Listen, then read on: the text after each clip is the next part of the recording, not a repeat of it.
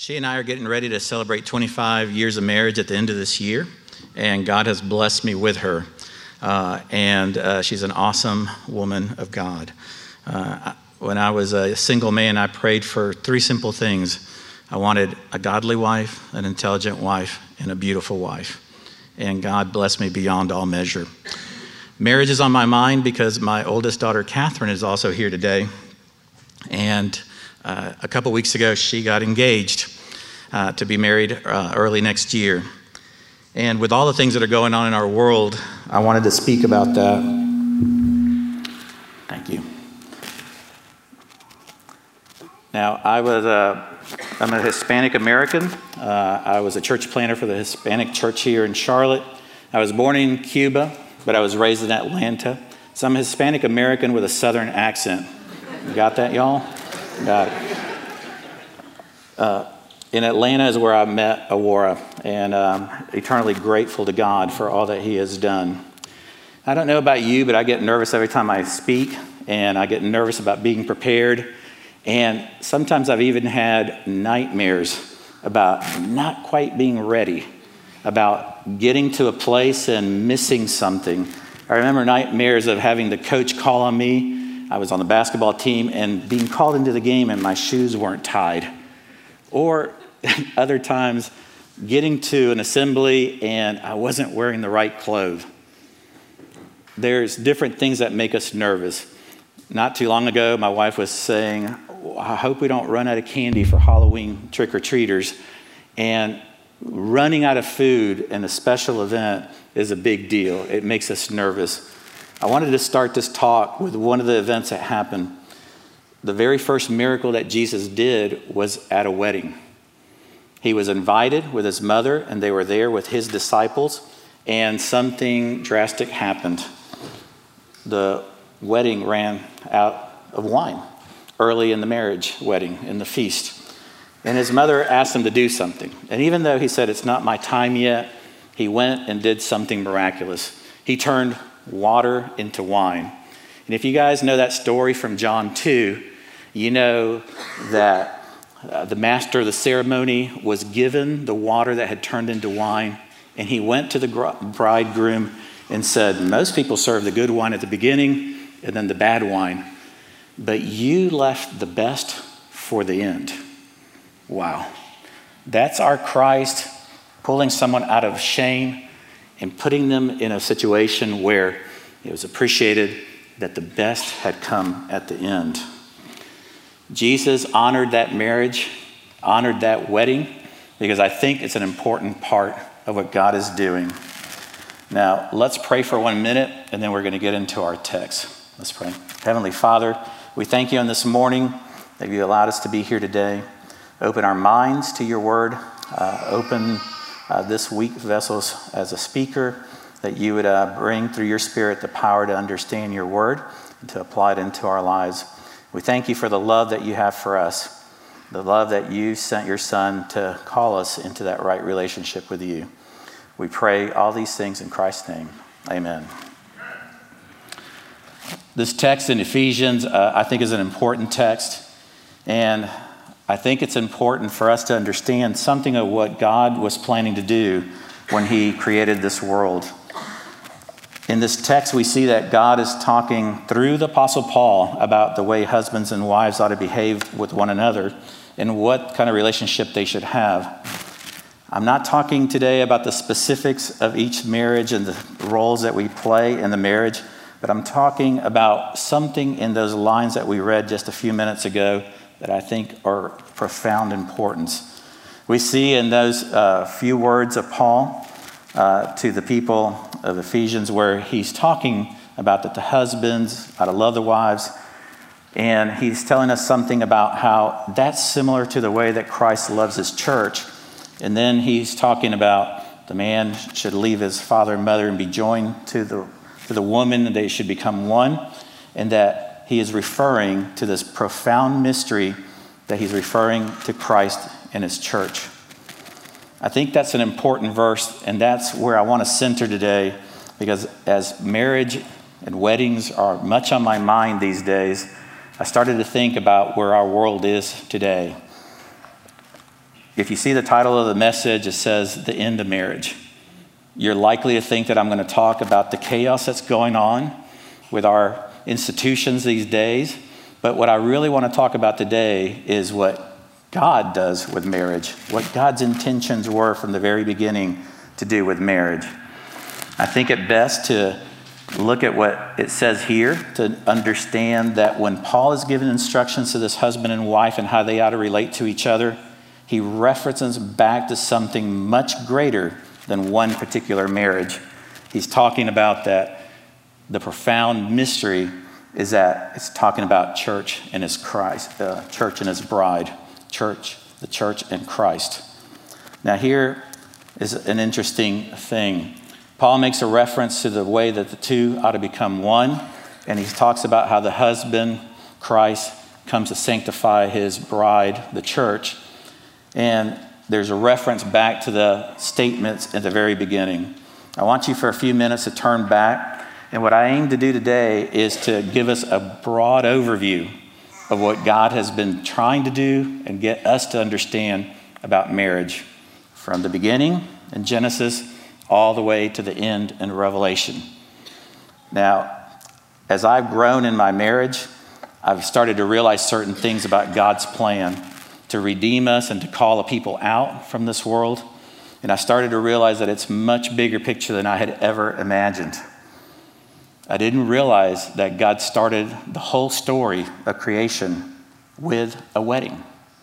Now, if you read the first couple chapters of Genesis, you see the creation days, you see the universe come into existence, you see all that God does, and then on that sixth day, we finally get to the creation of mankind. We get to Adam. And most of the time, as a Bible student, we talk about creation and all that God did in the universe, how magnificent it was. But I started to view this a different way. I started to view this as God setting the stage for his ultimate creation, a creature that would be in his image and likeness. Everything that was done to prepare this universe was prepared as the setting as the stage for Adam to be there. But not only Adam, because we know that after God had declared everything so good for all the creation days, he said, There's one thing that's not good, not good for the man to be alone.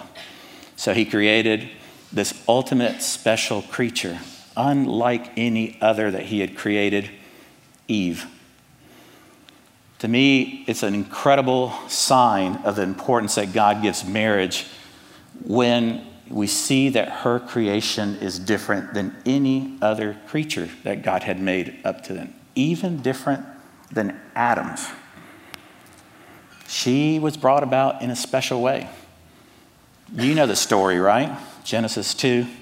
God puts Adam to sleep, opens up his side, takes out a rib, and fashions a woman for him, fit for him, made perfectly to be his counterpart, and brings her to him and presents her to him.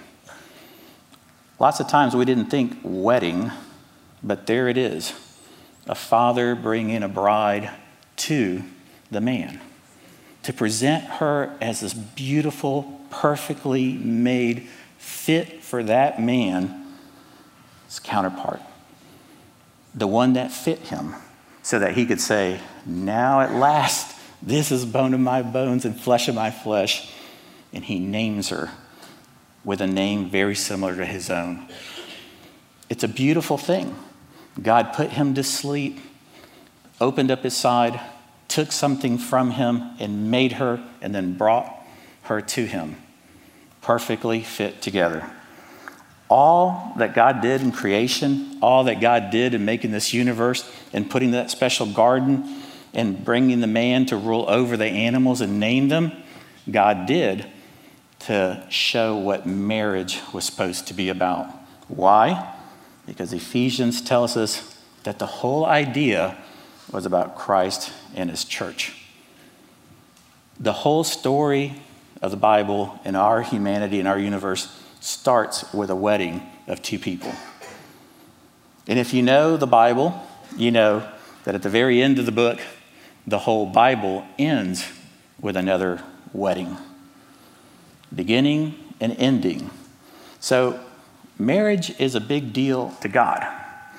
It's not just something that He needed to do for procreation, it's not something that He needed to do so we guys wouldn't be lonely without our wives. Well, loneliness is a big deal, but that's not the reason for marriage. Here we see that God has a much bigger plan. And I think it's important for us to think about the beginning, the ending, and in the middle, what was happening. We see in these phrases that Paul has spoken to us in Ephesians that he is talking to these people and explaining to them what is going on in marriage.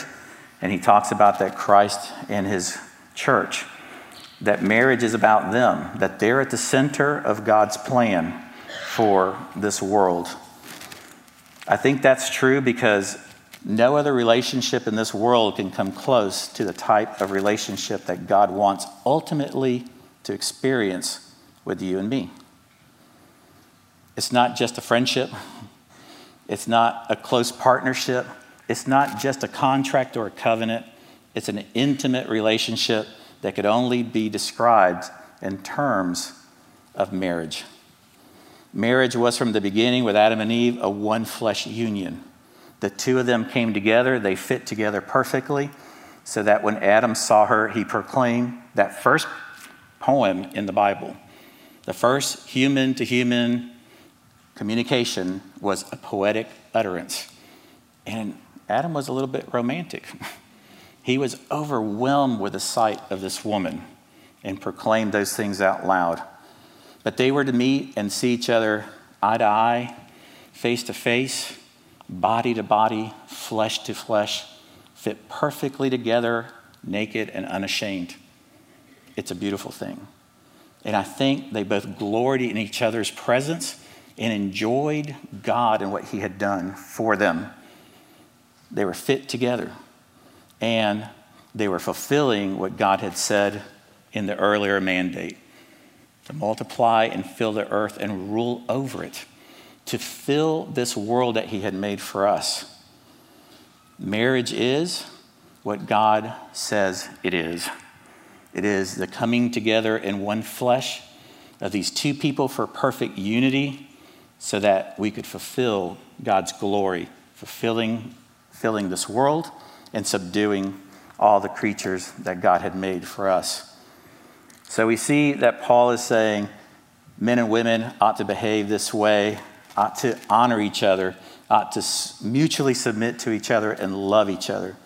And he gives the reference of Christ being the one who loved us, who came into this world to do something not just to save us from our sins, but in this passage we see it very perfectly spelled out to present to himself a perfect bride. Did you hear that? God's on a mission, a mission to acquire for his son the perfect woman. Better than any other bride that's ever been. A woman so fit that she deserves to be married to the Son of God. The perfect, spotless, holy Son of God. Well, how can that be? Because when I know myself and you know yourself, we are so far from perfect and spotless right? We are so far from being fit to be in that kind of close union with God. But God has made a way. God has made a way of that happening, and that we see that at the end there will be this perfect union. Paul tells us in here that he paid a price. He tells us in these words that we read, we heard from Ephesians, that he came and paid the price and bought her to cleanse her, to make her perfect, and we see in there that his sacrifice is what created her ability to become that perfect bride. Husbands, love your wives as Christ loved the church. What I have to do every day in my everyday life is to love my wife. Now, I'm not very good at that sometimes. I like to think that I'm the hero, the guy who's protecting her and winning her over and that I'm very romantic and would do anything in this world to serve my wife. And I think of myself sometimes that way. And I think I will fight anybody do anything I can to protect her and to love her. And then she says, Hey, can you take out the garbage? And I'm going like, oh, wait for this next commercial. And we're so bad at really, really loving our wives well. Christ was not like that. He served every one of his disciples, every one of the men and women that were around him. He served them with utter love, complete love and abandonment of who he was in his own desires and wishes. We see that portrayed over and over again, and that he would not let anything stand in the way of perfecting the ones that he's calling to himself. He wouldn't let embarrassment or anything else. He confronted Peter, he confronted his disciples, and challenged them to become more. And it's a really beautiful thing. There's an old story that came out of Reader's Digest many years ago. It was called A Seven Cow Wife. It was a story about some people in the South Pacific Islands who had a particular tradition. They paid a, a bride price when a man wanted to marry a young lady. He had to go to the dad and pay a price to be married to her. There's this young man called Johnny who was very entrepreneurial. He was rich. He was a very good worker. He was handsome. He had a lot of things going for him. And when he decided that he wanted a bride, he went looking for this perfect wife for himself. He went over to the next island over and started looking around. And he settled on this one woman, a woman that nobody thought was that good looking or that spectacular. And everyone was surprised that he would pick her. There were other beautiful, outstanding women that had a lot going for them, but he wanted this particular woman. He went to her dad and spoke to him, and to the dad's amazement, he offered seven cows for this young lady. Now, you got to understand that in that particular place, usually one or two cows were sufficient to get a wife. And on rare occasion, seven, uh, three cows might have been paid for an exceptional woman. But he offered the dad immediately seven cows to have that woman as his bride. The dad was overwhelmed. Sure, I'll take seven cows for her. And they, he took, he let her go, and they got married, and they went back to his island. So there was a joke that went around for many years in that island about how this guy that was so smart and so entrepreneurial and so on top of it kind of really messed up when it came to picking his wife. But someone was curious. They said a missionary came to that island and wanted to find out what happened. So he went and visited the island where Johnny lived and went into his home. And there he was served by this incredibly beautiful and articulate lady that served them. And he, she finally left the room, and the missionary asked Johnny, Well, where is that wife that people talked about? And he goes, It's this lady that was here. He goes, No, no, no. I mean your first wife, the one that everybody said wasn't so beautiful and so articulate. And he says, I only have one wife. That's her.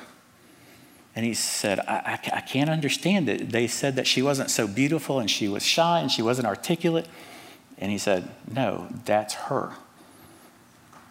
And the man began to understand that the price that he had paid for that young lady transformed her life because she no longer thought of herself as an unworthy woman who didn't deserve to be married at a high price. You know something? God owns the cattle on a thousand hills, doesn't he? He owns it all. But when it came to getting a wife for his son, he didn't pay a thousand hills worth of cattle. He paid one spotless lamb's worth. You got to understand that.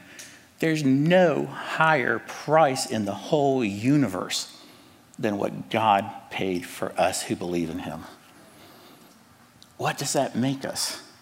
That one day we will go through the purifying effects of this earth and we will be good enough to marry the Son of God if that doesn't begin to transform our, the way we look at our trials day to day and our shortcomings and the hard things that happen in our lives and see them as little steps in becoming more pure and worthy of the Son of God, the holy, pure, perfect Lamb of God. It's an amazing story. Johnny did good to offer seven cows for his wife, and it transformed the view of herself. But guess what, folks? The bride of Christ, you and I who believe in him, it's the ultimate price. There is no higher price that anyone could have paid. That's what it took to purify you and me. You can't say, You didn't do all that you could do for me. We will never be able to say that to Christ. He paid it all, He left it all on the cross. Now, there's parallels that I think we should miss in this story because if God was doing that for us, He gave us clues. When Adam was in the garden, the way he got his wife was through a cutting of the flesh on his side so that Eve could be brought to him.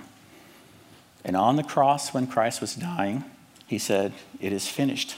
I paid the price. And then he died. And what was the sign of his death? That he was really, really dead? That someone speared his side and punctured his heart, and blood and water came out. A wound on his side was the sign of his death for the perfect price, the only price that could have been paid for us. There's no other way of paying to redeem our lives. He set us free by the only price that could have been paid. Do you realize that when Jesus was in the Garden of Gethsemane praying, sweating, blood coming through his pores because it was so intense, what was he asking God? Is there any other way? Is there any other payment that can be made to purchase a bride for me? You know that God said no to Jesus three times. When we hear no from God, we think, life's not fair. I wanted it my way. I wanted it the easy way. I wanted it the way that doesn't hurt. Uh, my wife and I have had a couple rough years. the last couple years, we've had a lot of loss in our lives. And sometimes we wonder do you really love us? Can't you make it a little easier on us? And I think it's because God says, no, this is what it takes to purify you. Ephesians 2 8 and 9 says that we're saved by grace and not by works. None of our works count for our salvation. We're not getting into heaven. We're not part of the bride because we've done something good. We're part of the bride because he did everything good. But Ephesians 2 10 says that we are predestined for the good works that God made for us. We're not only predestined for heaven and predestined for God, there are works that God put in our path that are predestined for us to accomplish. And I believe that in that accomplishing of those good works, we are being sanctified and made pure. Revelation tells us that the end of the story is a celestial wedding, a wedding of his son. And one of the things that it says is that that bride is going to be dressed in fine linen. You know what the linen is? The righteous acts of the saints. What you and I do in the day to day life, what you and I do every time we share the gospel, every time we help a hurting person, every time we extend a loving hand to a needy person, every time we go somewhere, every time we greet a neighbor, and even give a cup of cold water in the name of Jesus, we are doing some of those works that God ordained.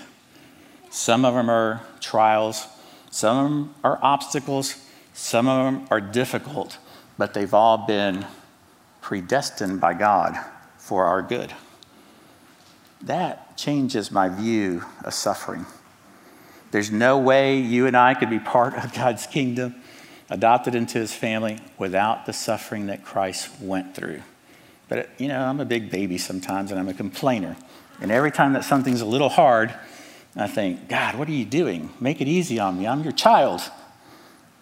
And he's saying, the way to perfection is hard. Jesus heard in his mind the words no three times. There's no other way.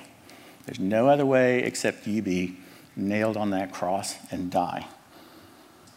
But for the joy set before him, he endured that because he knew there was something coming after that was so glorious that one day you and I, if we're believers, can be part of that perfect mate for him. Wow. You talk about the romance story of all romance stories? That's it. That's the perfect love story. That at the beginning there was a wedding, at the end there is going to be a wedding, and in the middle is Christ paying the price for his bride. Wow. I am overwhelmed with emotion every time I think about what it cost him to bring me and you into his kingdom.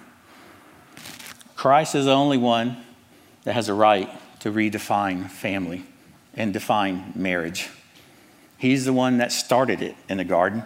He's the one that's going to end it at the consummation of all things.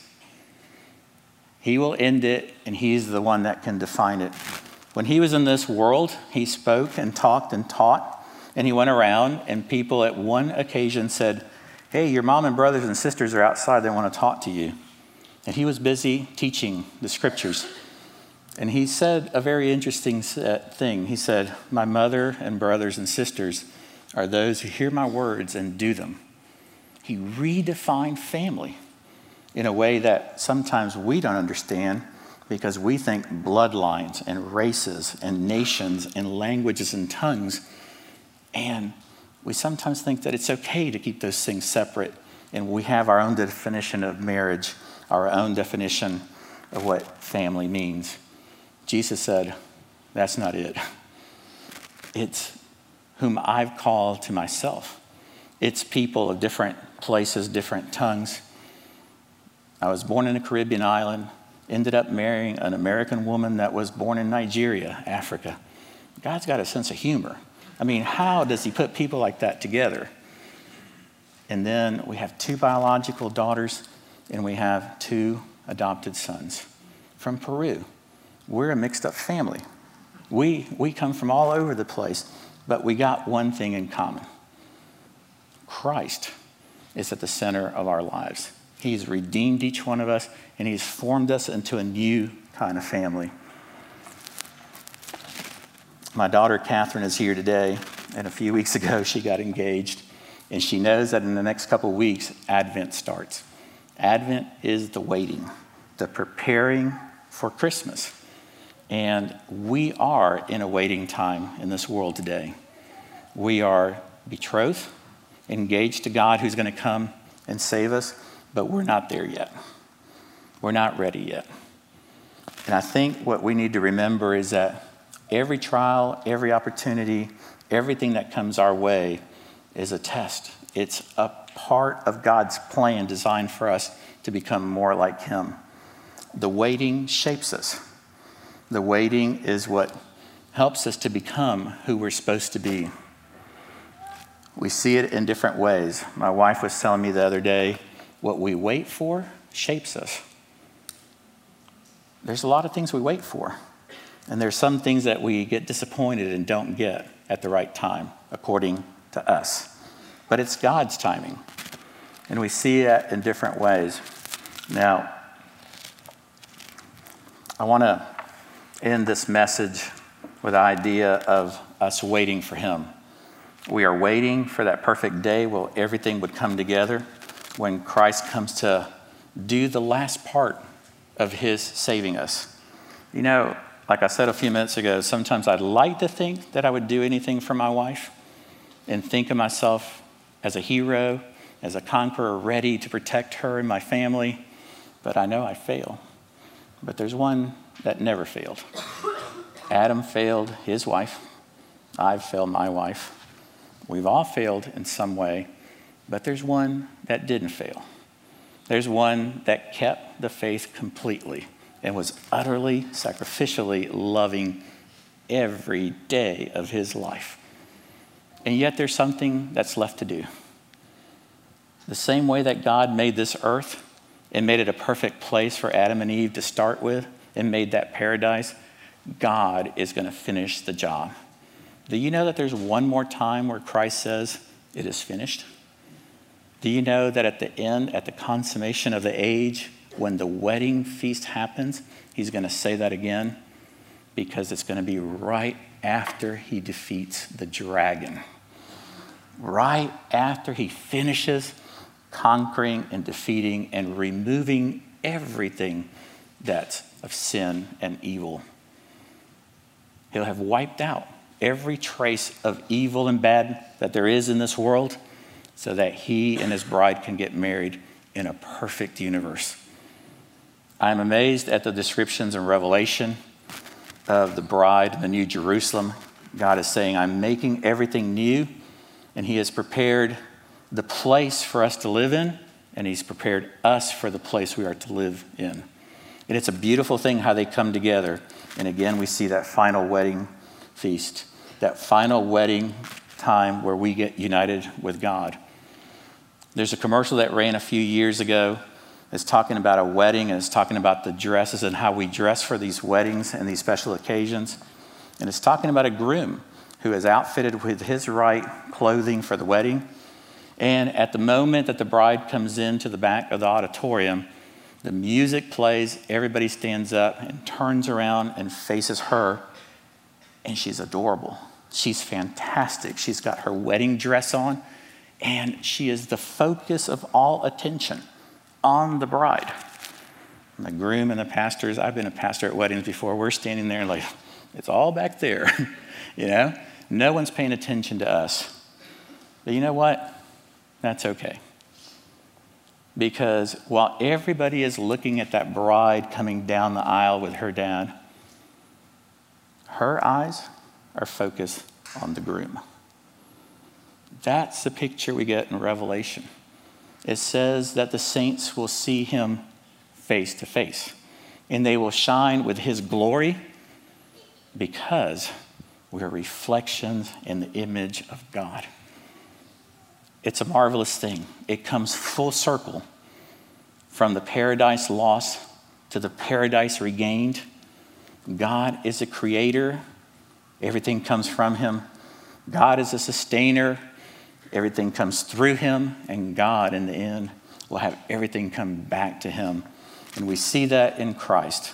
He came to create a bride for himself, he did it through his flesh that paid the price for that bride.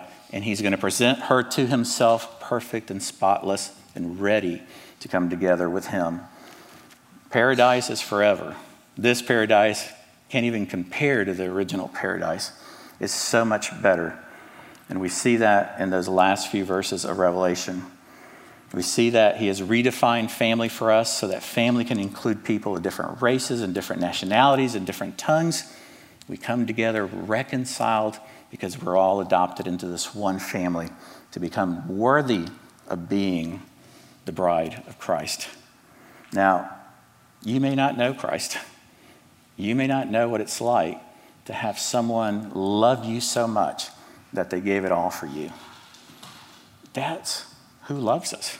He's our lover. He loved you and me so much that he paid the ultimate price to cleanse you and to make you part of this family.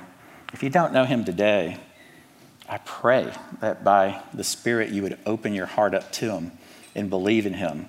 There is a party at the end of the world, and that's the best and only ultimate party. You're invited to it. And the scripture says in Revelation, blessed are those that receive that invitation and can be part of that. I close with this idea. We will be remade in the image of Christ when we see him face to face, and we will shine with the glory of the most glorious thing in the whole universe. What is the end of marriage? The end of marriage is Christ's glory with his wife. It's why he redeemed us. It's why the cross happened. And it's why we have this incredible motivation to go through the sufferings that we do each day. My prayer for you is that as we get ready to take and partake in this supper, we would remember that the way that God saved us and made us part of his bride is through the flesh. Christ's broken body is what paid the price for us. Let's pray. Heavenly Father, we